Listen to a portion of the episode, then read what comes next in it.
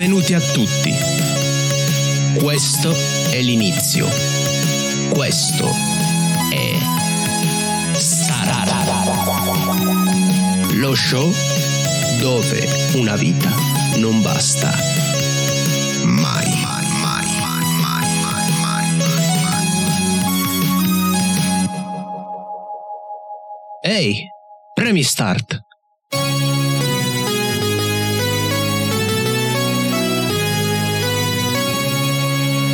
Si inizia. Oh sì, se si inizia oggi.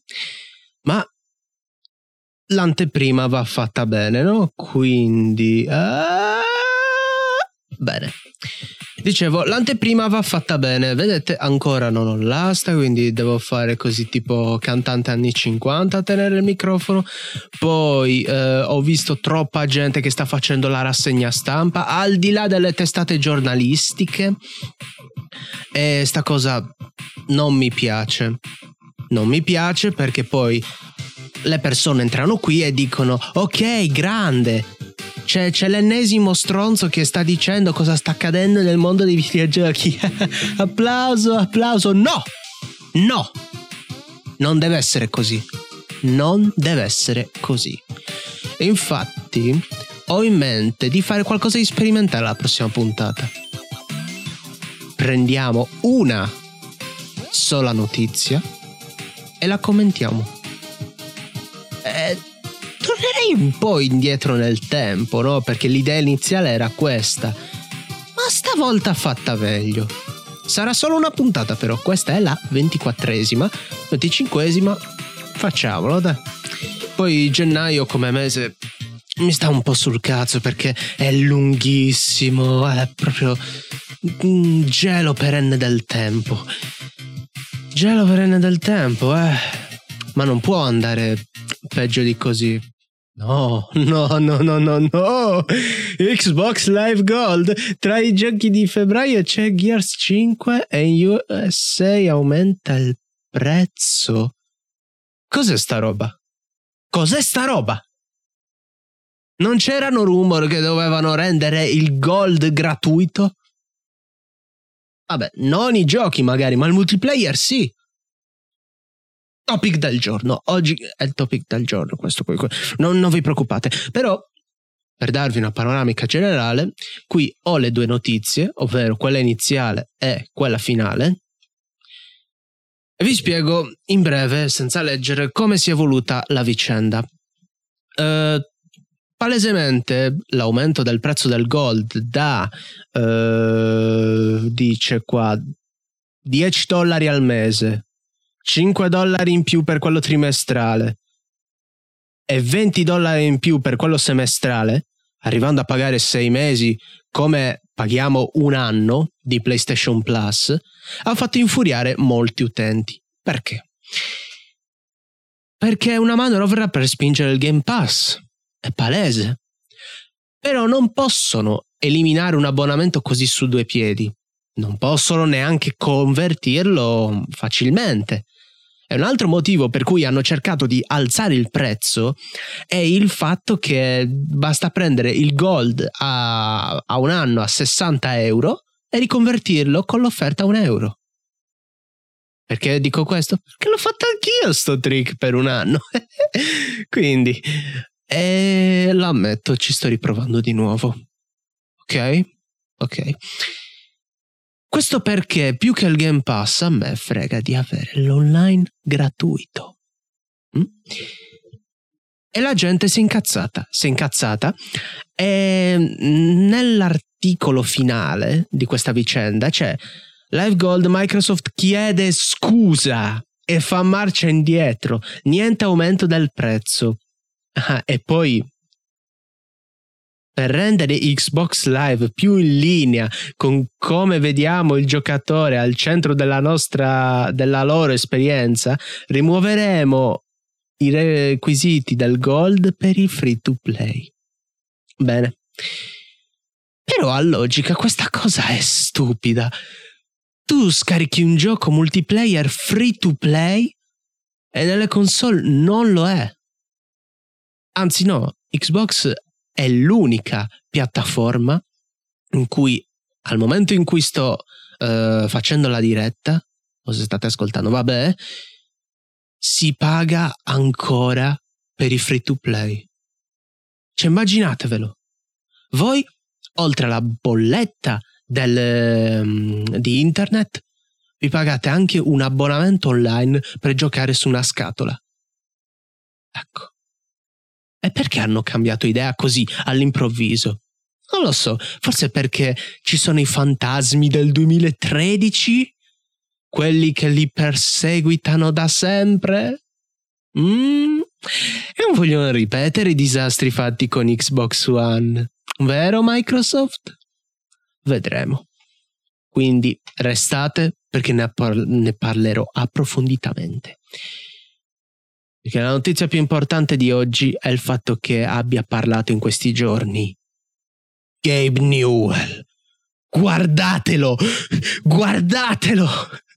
Diventa sempre più saggio, sempre più magro, sempre più uh, barba bianca, non quello di One Piece, però guardatelo.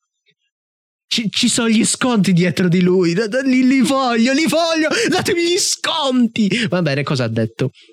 Ah, sì, eh, che la sua compagnia è stata una tra quelle multate dall'Unione Europea assieme a Capcom, Focusium, eh, Coach Media, Zenimax e Bandai Namco. Eh, non l'ho letta questa notizia, quindi vediamo un po' perché. Allora, Diversi publisher sono stati multati a onor del vero diversi giorni fa dalla Commissione europea per aver imposto il blocco regionale sulla vendita dei propri giochi, in un periodo compreso tra il 2007 e il 2018. Mm, ok, quindi Region Free eh, non esiste più dalla settima generazione, ma in digitale in parte sì. Che bello se ci fosse una VPN da pubblicizzare. Dico così, dico così le società coinvolte, ve l'ho già detto. Tutte queste aziende avrebbero negato nel periodo specificato sopra i benefici dovuti all'EU Digital Single Market, ricorda il vicepresidente Margrethe Vestager, a, sub... Vabbè. a subire il colpo più pesante è stata Focus Home Interactive, che ha dovuto pagare una multa decisamente salata, quasi 3 milioni di euro. Mm. E gli altri più o meno metà della cifra, anzi Capcom e Bandai Namco circa 400.000 euro. Ok, anche qui ci sarebbe da fare un topic, lo ammetto, ma forse non tanto, perché la cosa del region free è un modo per spartirsi meglio mm, le vendite nelle mm, vari effetti di mercato, cioè mm, mettere un blocco regionale può eh, proteggerti o incentivare nuove platee di giocatori. Vi faccio un esempio. Mettete che FIFA venga bloccato in alcune regioni non perché magari c'è un governo un po' così o magari perché c'è una piccola censura da fare, no, perché non lo giocano. E allora venderlo lì sarebbe, in- sarebbe inutile. Vabbè che lasciare un gioco su uno store virtuale non è che costi poi tanto. Però mh, mm, sempre qualcosa risparmi, che ne so, mh, mm, capienza per reggere il server da cui scaricarlo. Mh, mm, qualcosina risparmi.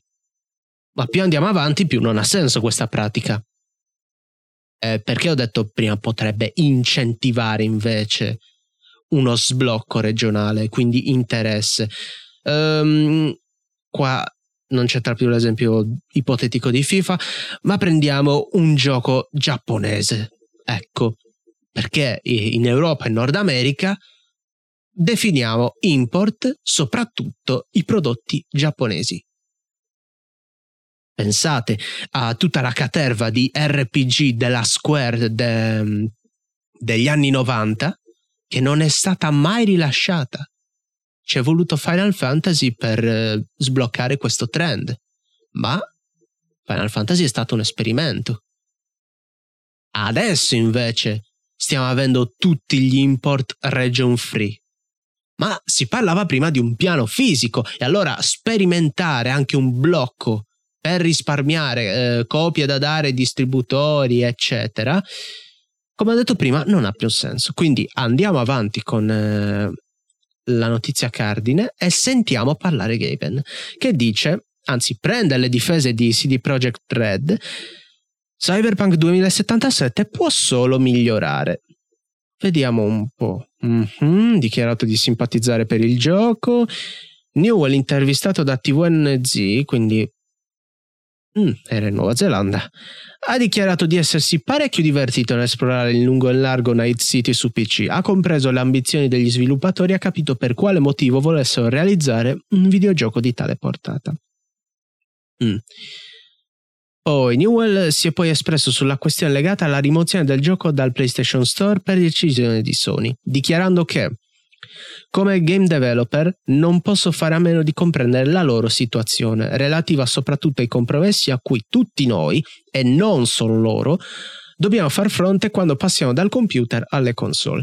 So però che ci sono tanti giocatori PC che si stanno divertendo, che poi sono anche quelli più vicini al nostro ambito. Ci sono un sacco di aspetti in Cyberpunk 2077 che funzionano alla grande, anzi, sono addirittura geniali. Giocando non si può fare a meno di notare l'enorme mole di lavoro che c'è dietro. È ingiusto crocifiggere CD Projekt perché raggiungere obiettivi così complessi e ambiziosi non è qualcosa che si vede tutti i giorni. Va bene. Allora, è indubbio che possa solo migliorare, perché qualcosa di nuovo anche per come è stato progettato per la prima volta non un RPG ma un open world, ricordiamo, in verticale. La maggior parte di quelli che vengono sviluppati sino adesso sono in orizzontale. Eh, continua a destare molto interesse. Però quando lui ha detto dobbiamo far fronte quando passiamo al computer, alla console, no, per i compromessi, quando ha citato i compromessi, io credo che volesse velatamente far capire che c'era una speranza di farlo girare bene nella vecchia generazione, no? Però, però trova ancora quel divario. Sto andando in interpretazione, eh? Mm?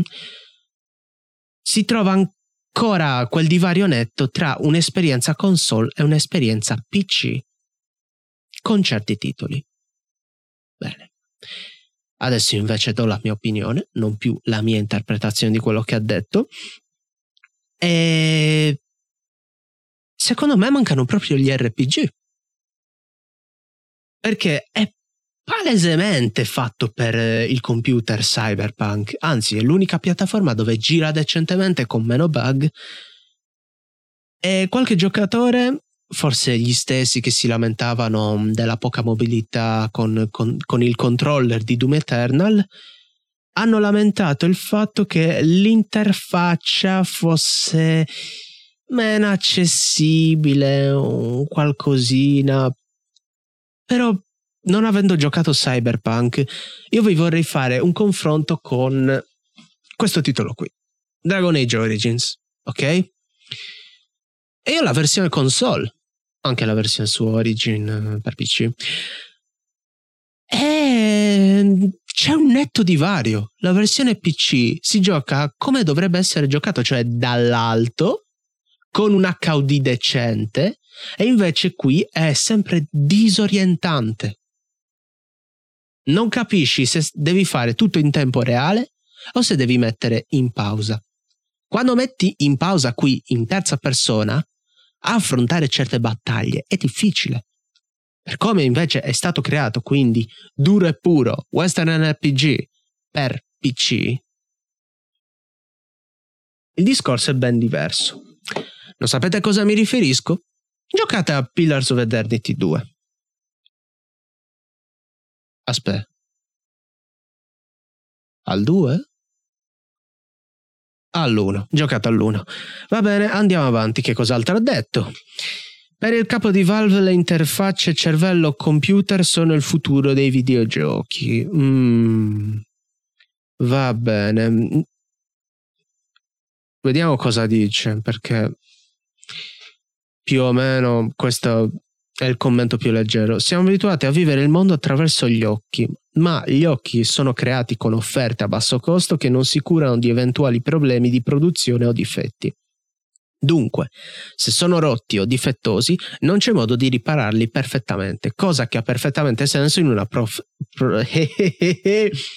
Scusate, prospettiva evoluzionistica, ma non riflette propriamente le preferenze dei consumatori.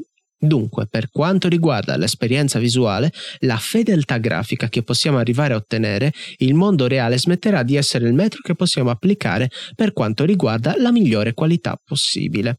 Viene fuori che gli engine di gioco sono molto utili per simulare molte informazioni di cui c'è bisogno per creare una mano simulata per le persone. Puoi far evolvere un software molto più velocemente di quanto sia possibile far evolvere delle protesi. Dunque possiamo fornire un framework entro il quale è possibile sperimentare anche in questo senso con i pazienti. E vabbè, qua dicono va oltre l'ambito videoludico e sostanzialmente mm, quest'articolo è un po' scettico perché dice eh chissà cosa si sta riferendo molto semplice e lo stiamo vivendo adesso nella nona generazione non sto parlando del VR ma sto parlando di ehm, alimentare gli altri sensi. Torniamo indietro, torniamo indietro, annuncio PS5. Qual è la feature su cui hanno spinto di più? Il controller è l'audio, quindi il tatto è l'udito. Perché eh, avere il gusto sarebbe ottimo ma sarebbe più applicabile nel VR. Con l'odore ci sono ancora degli studi in corso, ma visto che è video e gioco, basarsi tutto con gli occhi forse non potrebbe essere limitante. E se un giorno dovessimo riuscire a soddisfare tutti e cinque i sensi, non verrebbe anche più facile uh, creare una realtà virtuale completa, magari senza apparecchi.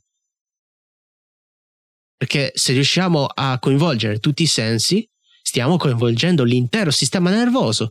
E quindi Sword Art Online? Perché ho citato quell'anime? Cazzo?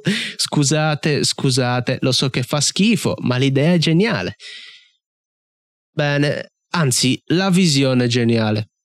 Perché finora nessuno sta sviluppando una cosa del genere. Non pubblicamente almeno. E guardiamo cosa ha detto all'ultimo. Valve ha ancora tanti giochi da annunciare. Questa è la cosa più bella. Quindi, uh, ah sì, è rimasto bloccato in Nuova Zelanda per colpa della pandemia globale, che l'ha tenuto in ostaggio da marzo 2020. Ah! Ecco perché gli stanno facendo l'intervista lì. Cazzo, prigioniero da un anno quasi. Ed è proprio il micro. Sì, ok, ok, ok. Allora, ha confermato il suo forte interesse nel voler trasferire Valve in Nuova Zelanda, affermando che questo sentimento è condiviso da alcuni membri del team di sviluppo. Tuttavia, la situazione sanitaria, tu, eh, ok, va Va bene, vuole portare gli sports in Nuova Zelanda con l'International CSGO. Ma passando alla ciccia, dopo il successo di Alex, sembra che Gaben e Valve siano più che intenzionati a rilasciare nuovi titoli. Abbiamo decisamente dei giochi in sviluppo che annunceremo in futuro. Rilasciare giochi è divertente. Se ne è ricordato dopo più di dieci anni. Alex è andato alla grande, tornare a creare giochi single player ha creato un bel po' di momentum all'interno della compagnia, portandoci a farne degli altri. Infine Gabe ha espresso la sua opinione sul... Ah, questo lo, l'abbiamo già letto prima. Cosa dicono qui? Portal 3, solo Portal 3.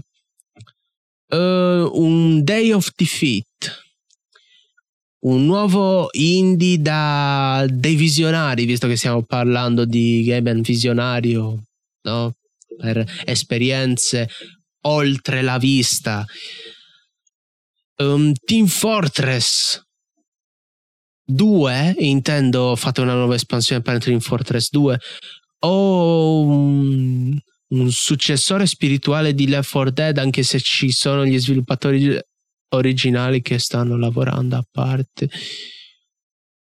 Davvero, ho un, non so se si vede, un gigantesco punto di domanda su cosa faranno come prossimi giochi. Perché secondo me il futuro non è tutto Half-Life. E la gente rifarà lo stesso errore di Cyberpunk 2077 aspettandosi ancora Half-Life 3. Stupidi. E così Gaben termina le sue parole, il suo sermone.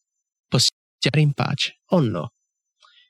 L'ho provato, LOL, Wild Rift, cazzi e mazzi. No, no, non, non ci riesco a giocare col touch. Ok? Bene. Adesso però parliamo di BioWare. Matt Rhodes mostra i bozzetti di Revolver, il sequel cancellato di Jade Empire. Da, da, da, Uh, voi credete che abbia una grande libreria qui, ma in realtà è piccolissima, quasi tutta in digitale. Ah, lo vedete? Questo è Jade Empire. Mi pare l'ultimo titolo. No. Il penultimo titolo di BioWare prima che venisse acquistata da EA. L'ultimo titolo fu il primo Mass Effect. Bene, è l'unico RPG dove si gioca in un'antica Cina mistica o qualcosa del genere, non me lo ricordo neanche bene perché l'ho, l'ho giocato tanti anni fa, l'ho rigiocato un anno fa, ma poi non l'ho voluto più prendere perché c'era altro che mi interessava di più. Ma oltre a essere invecchiato abbastanza bene, quindi ok, tranne per um, alcuni filmati, è un RPG inusuale. Non atipico, eh? Perché la struttura è molto simile a Kotor. Ah, a proposito, rumor che stanno lavorando a Kotor 3, ma non è EA e nemmeno BioWare a guidare il progetto. Di nuovo Ubisoft? Non lo so. Vabbè, leggiamo un po'. Uh, Project Revolver, cancellato da BioWare, perché? L'attuale direttore artistico del progetto indipendente di Tellurion mm, ricorda il suo impegno presso Bioware per concretizzare la visione mai naufragata. Uh-huh. Partirono nel 2005 e si interrompero nel 2008 per decisione di EA. Oh, EA bastarda. L'artista digitale spiega che Revolver ha iniziato la sua vita come sequel di Jade Empire, ma si è evoluto e ha cambiato pelle più e più volte durante tutta la fase di sviluppo. È stato recentemente svelato in modo più dettagliato nel libro BioWare Stories and Secrets from 25 Years of Game Development. E così per celebrare l'evento ho spulciato nei miei archivi e ho tolto 15 anni di polvere dai miei lavori preferiti per quel progetto. Ed è sempre bello vedere tutti i bozzetti scartati di progetti cancellati perché mm, c'è una piccola verità su tutti i progetti cancellati che si riversa un poco nei progetti che invece confermano, ok? Quindi, se questo doveva essere il sequel di Jade Empire, ma nel frattempo stavano lavorando sia a Mass Effect che a Dragon Age Origins. Cosa possiamo trovare qui di riferimenti che poi hanno portato a Mass Effect e Dragon Age? Allora, Avena Splatter? Non so, forse è un ambiente dieselpunk? Mm, le lame troppo luminose.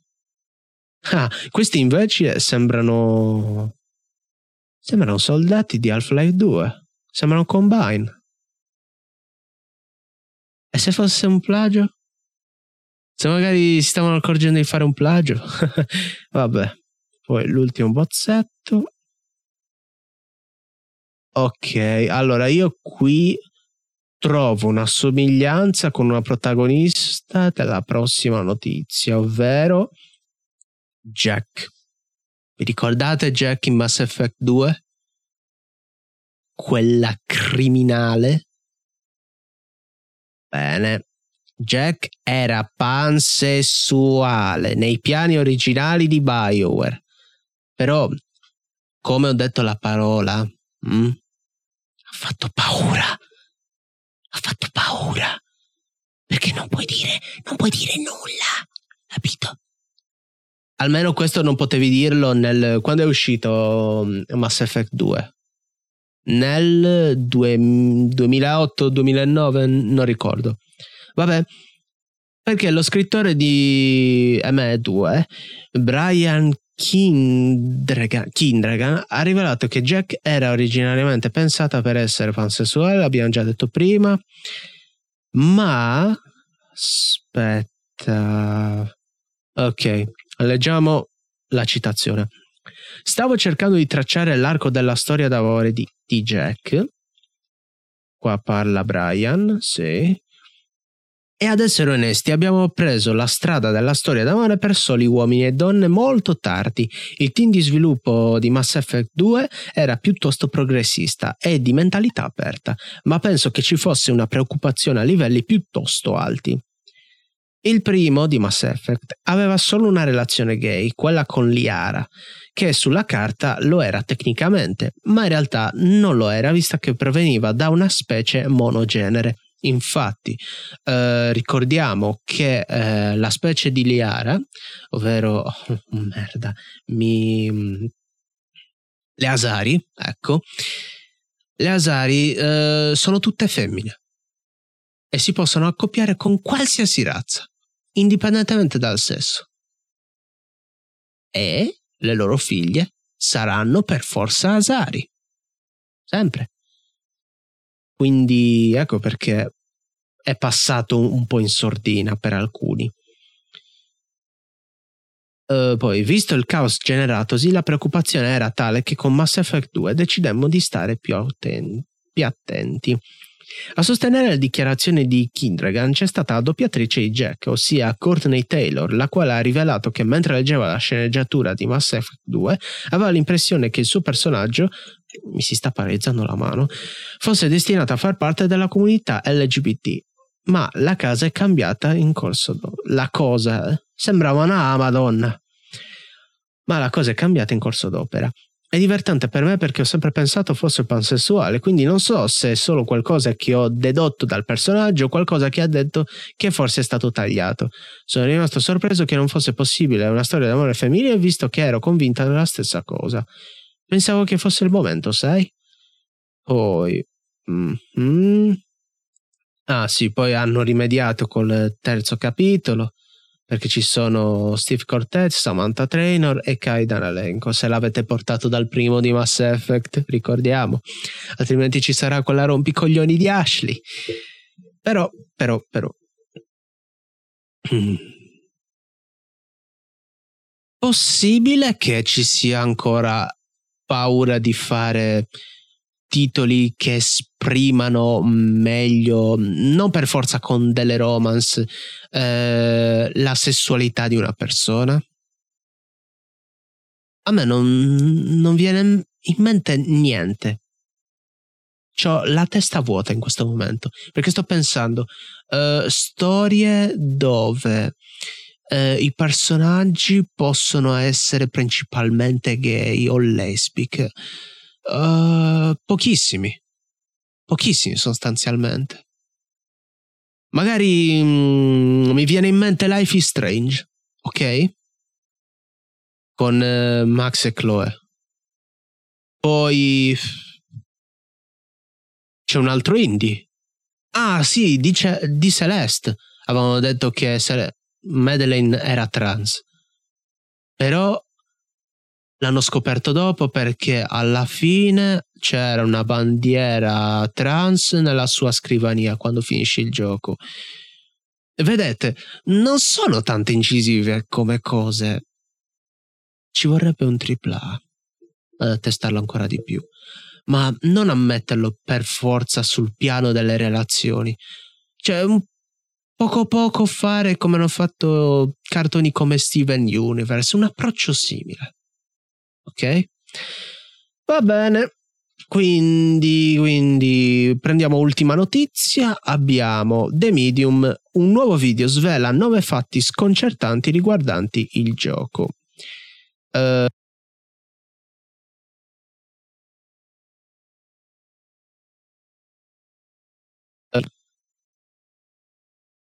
Devo stirare un po' il braccio.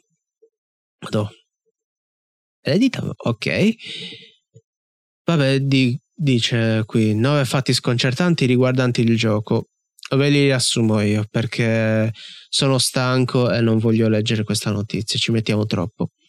Allora, hanno fatto vedere un breve gameplay, hanno detto che doveva uscire eh, nella settima generazione, doveva essere un gioco last gen, doveva uscire per Wii U, PS3 e 360, poi l'hanno rimandata continuamente, hanno visto che potevano fare di meglio, hanno cambiato protagonisti, hanno cambiato setting, hanno fatto vedere che uh, la location principale è ispirata a un posto vero che sta in Polonia, uh, mi pare un ospedale a Cracovia, e poi aspetta l'ultima cosa era una stronzata, quindi esce il gioco fra tre giorni.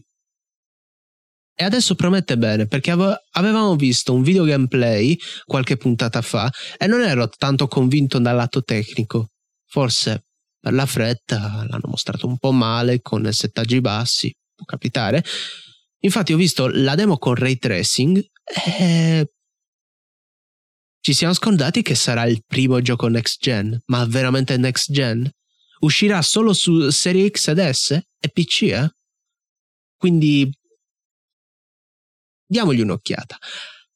Anzi, diamogli due occhiate, perché avrà come competitor Resident Evil 8. Eh, Resident Evil 8 è stato mostrato e, mm, e la fanbase è divisa a metà. C'è chi dice Ehi, di nuovo eh, lupi, eh, vampiri, eh, una strana donna vampiro eh, che però mi ci sa so, ok, sì, simpiamo, ah. e poi c'è l'altra base che dice, ah, ok, ma cazzo c'entra col 7? Cioè, passano anni, è sempre Itana il protagonista. Eh, boh. È un po' il Resident Evil dei dubbi. Chissà come finirà. E The Medium sarà uno dei competitor principali. Se, se non esce Ghostwire Tokyo quest'anno? Mm, che personalmente mi interessa molto di più di questi due. Ah, ehm, poi un altro commentino su The Medium del fatto che c'è una feature next gen non da poco che fa girare due volte il gioco. Quindi chissà come andrà a finire. Va bene. Quindi uh, aspetta, c'è qualcosa che non va qua. Va bene, uh, devo riparare un po' di problemi tecnici. Siete pronti alla stronzata?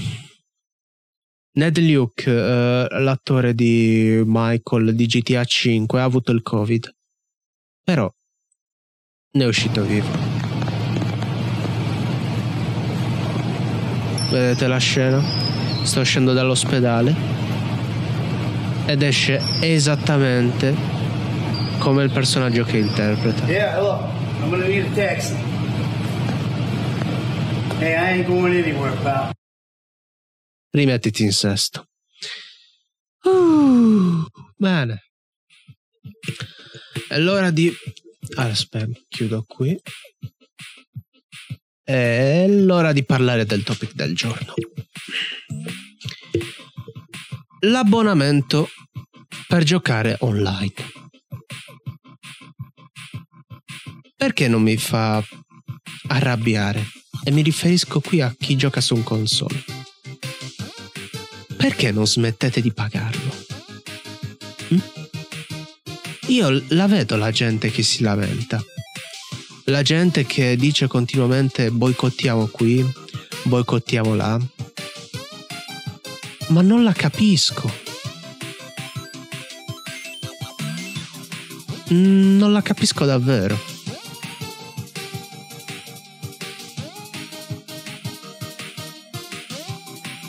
Beh,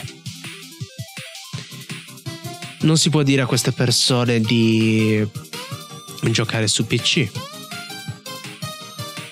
Già, su PC. È difficile adesso. Non trovi più le schede grafiche adatte. A causa degli stronzi che le rivendono su eBay, gli scalper.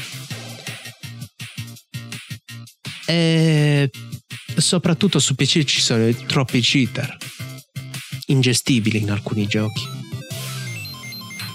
Quindi posso capire che le console siano un lido sicuro. Mm.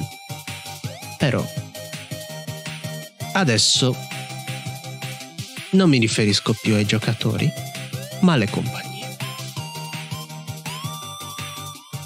Ok, che una volta era giusto pagare.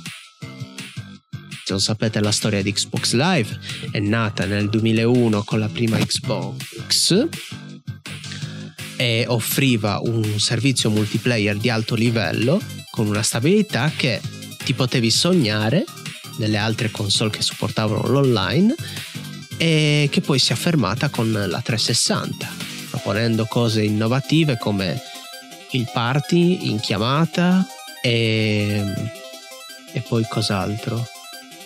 Ah sì, è la popolarizzazione del matchmaking come pratica.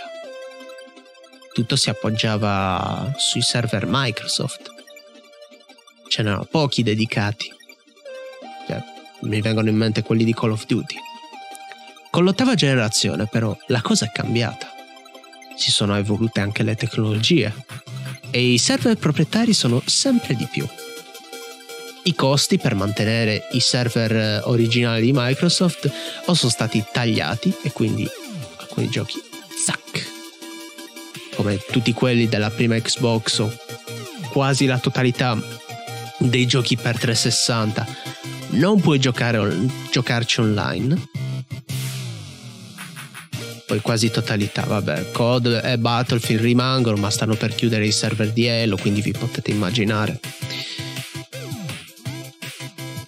E pagare ti dava anche una sicurezza in più, sempre nella settima generazione, perché mm, PS3 ha avuto il tracollo nel 2011 con l'attacco hacker.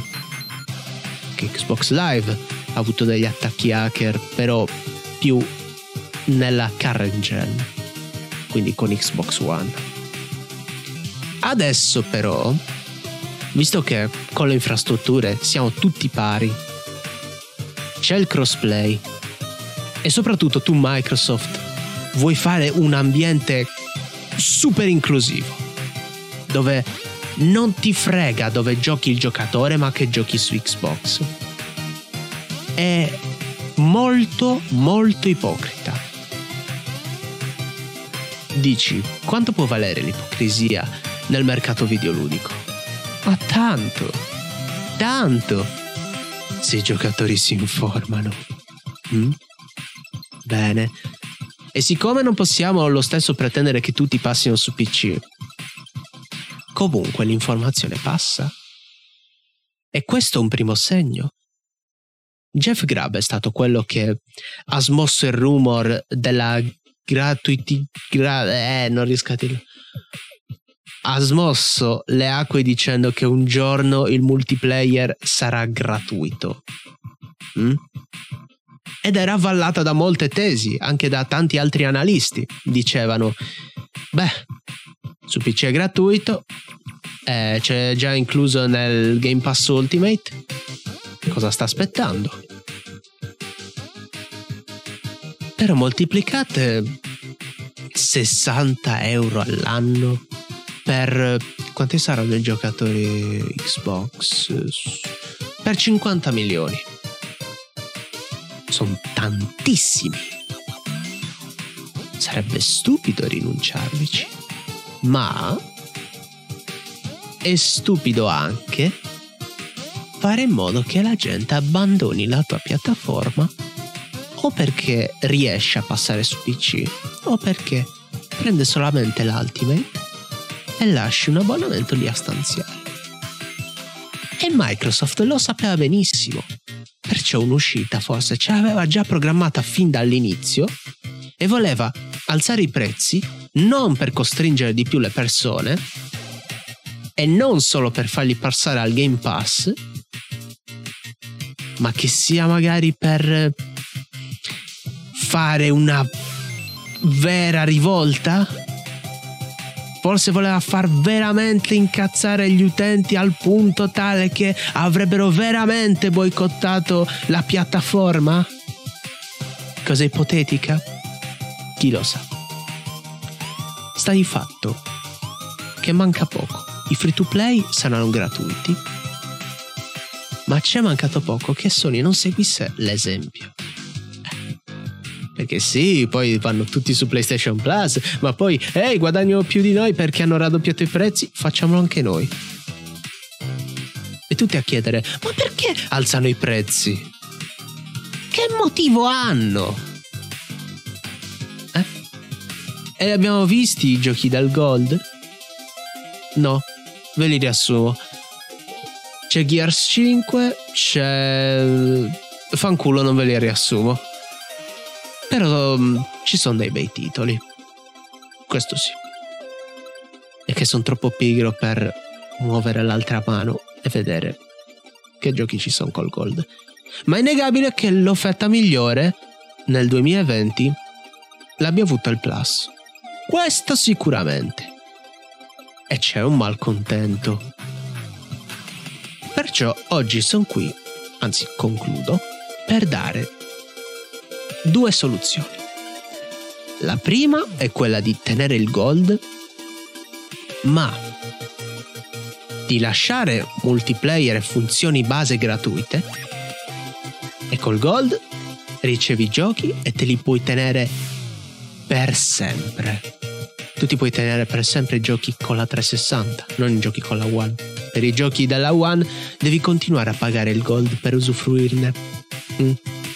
No, Vedi che Epic li sta dando sempre gratis? Fai anche tu la stessa cosa. Doppia ipocrisia. In più, oltre ai giochi gratuiti, garantisci uno sconto fisso minimo. Non degli sconti occasionali. Fai un 25% fisso su tutti i giochi dello store e un 50% fisso su tutte le microtransazioni. Hai motivo di alzarlo così l'abbonamento, ma ci potrebbe essere una funzione nascosta, ovvero quella di dare un server gratuito. Che significa?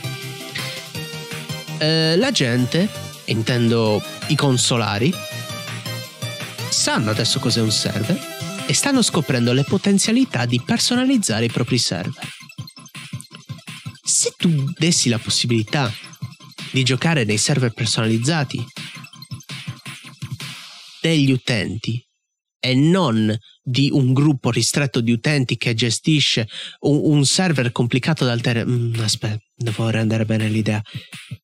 Mettiamo che Minecraft, anzi, in allegato a Minecraft, vi diano un programma per eh, crearvi le vostre modalità nel multiplayer.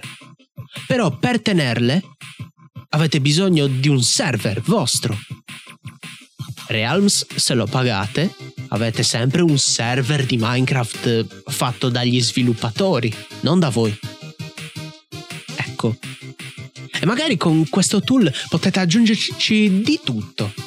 Le vostre amate Bedwars, il fazioni, e magari dai anche un incentivo ai, agli sviluppatori Java di fare server crossplay mm, quindi magari metti il gold anche del PC e dai la possibilità anche a chi sta su PC e ha pochi mezzi e pochi soldi di fare tutta la sua esperienza personalizzata Vuoi continuare a giocare su quel server? Vuoi continuare a lavorarci?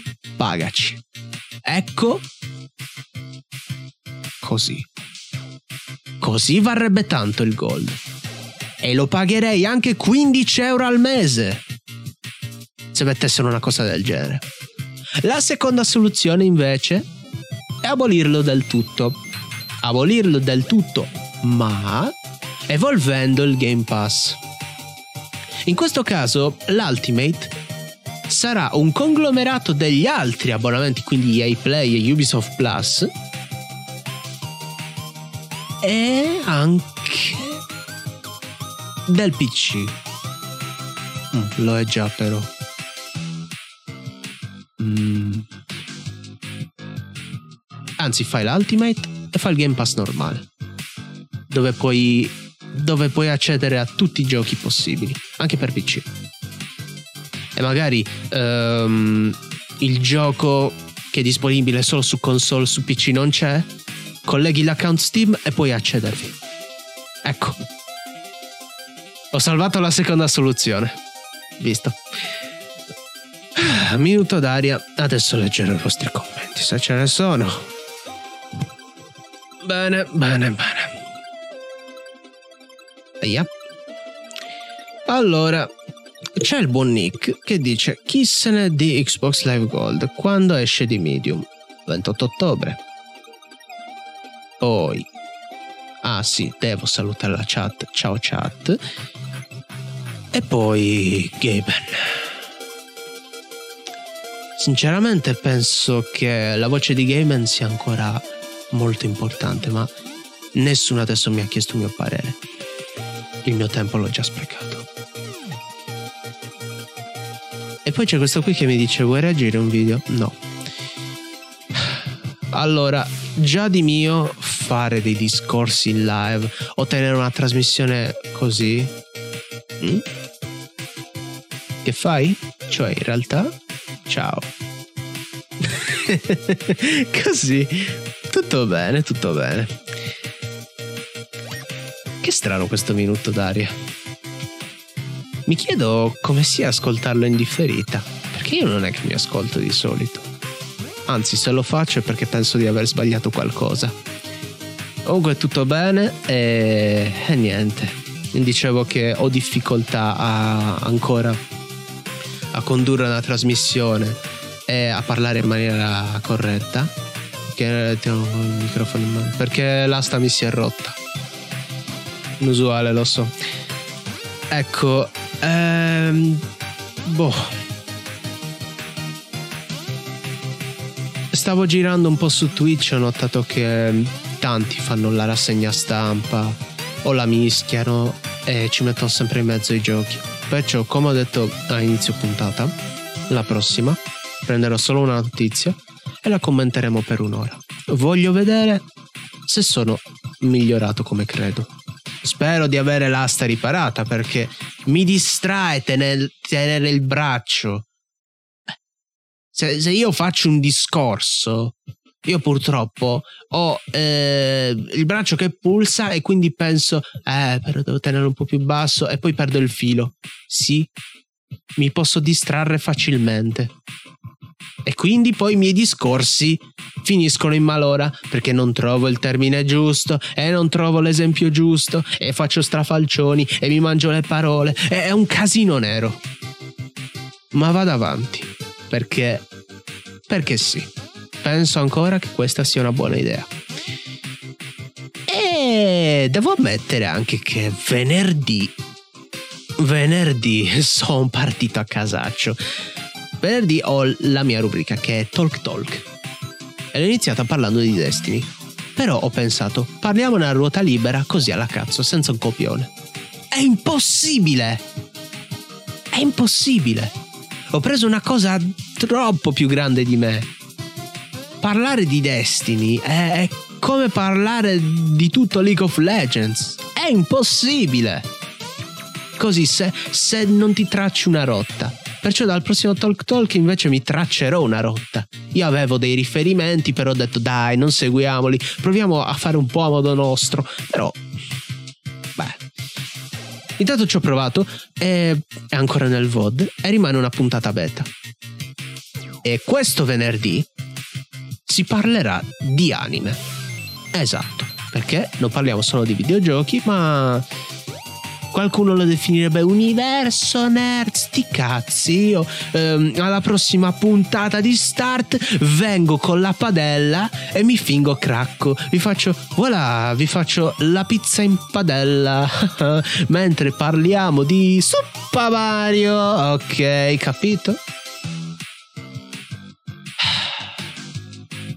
Poi tra l'altro a vedermi quella barretta del bitrate che scende a volte. Io ho paura, ho paura, madonna. Vabbè, quindi credo sia ora di terminare la puntata. Bene. Perciò vi ringrazio per essere rimasti e noi ci vediamo venerdì si spera si spera. Oppure il prossimo lunedì sempre con Start sempre a commentare il mondo videoludico. E sempre è sempre stanco sempre dovrei prendere un multivitaminico lo ammetto. Vabbè. Uh, ciao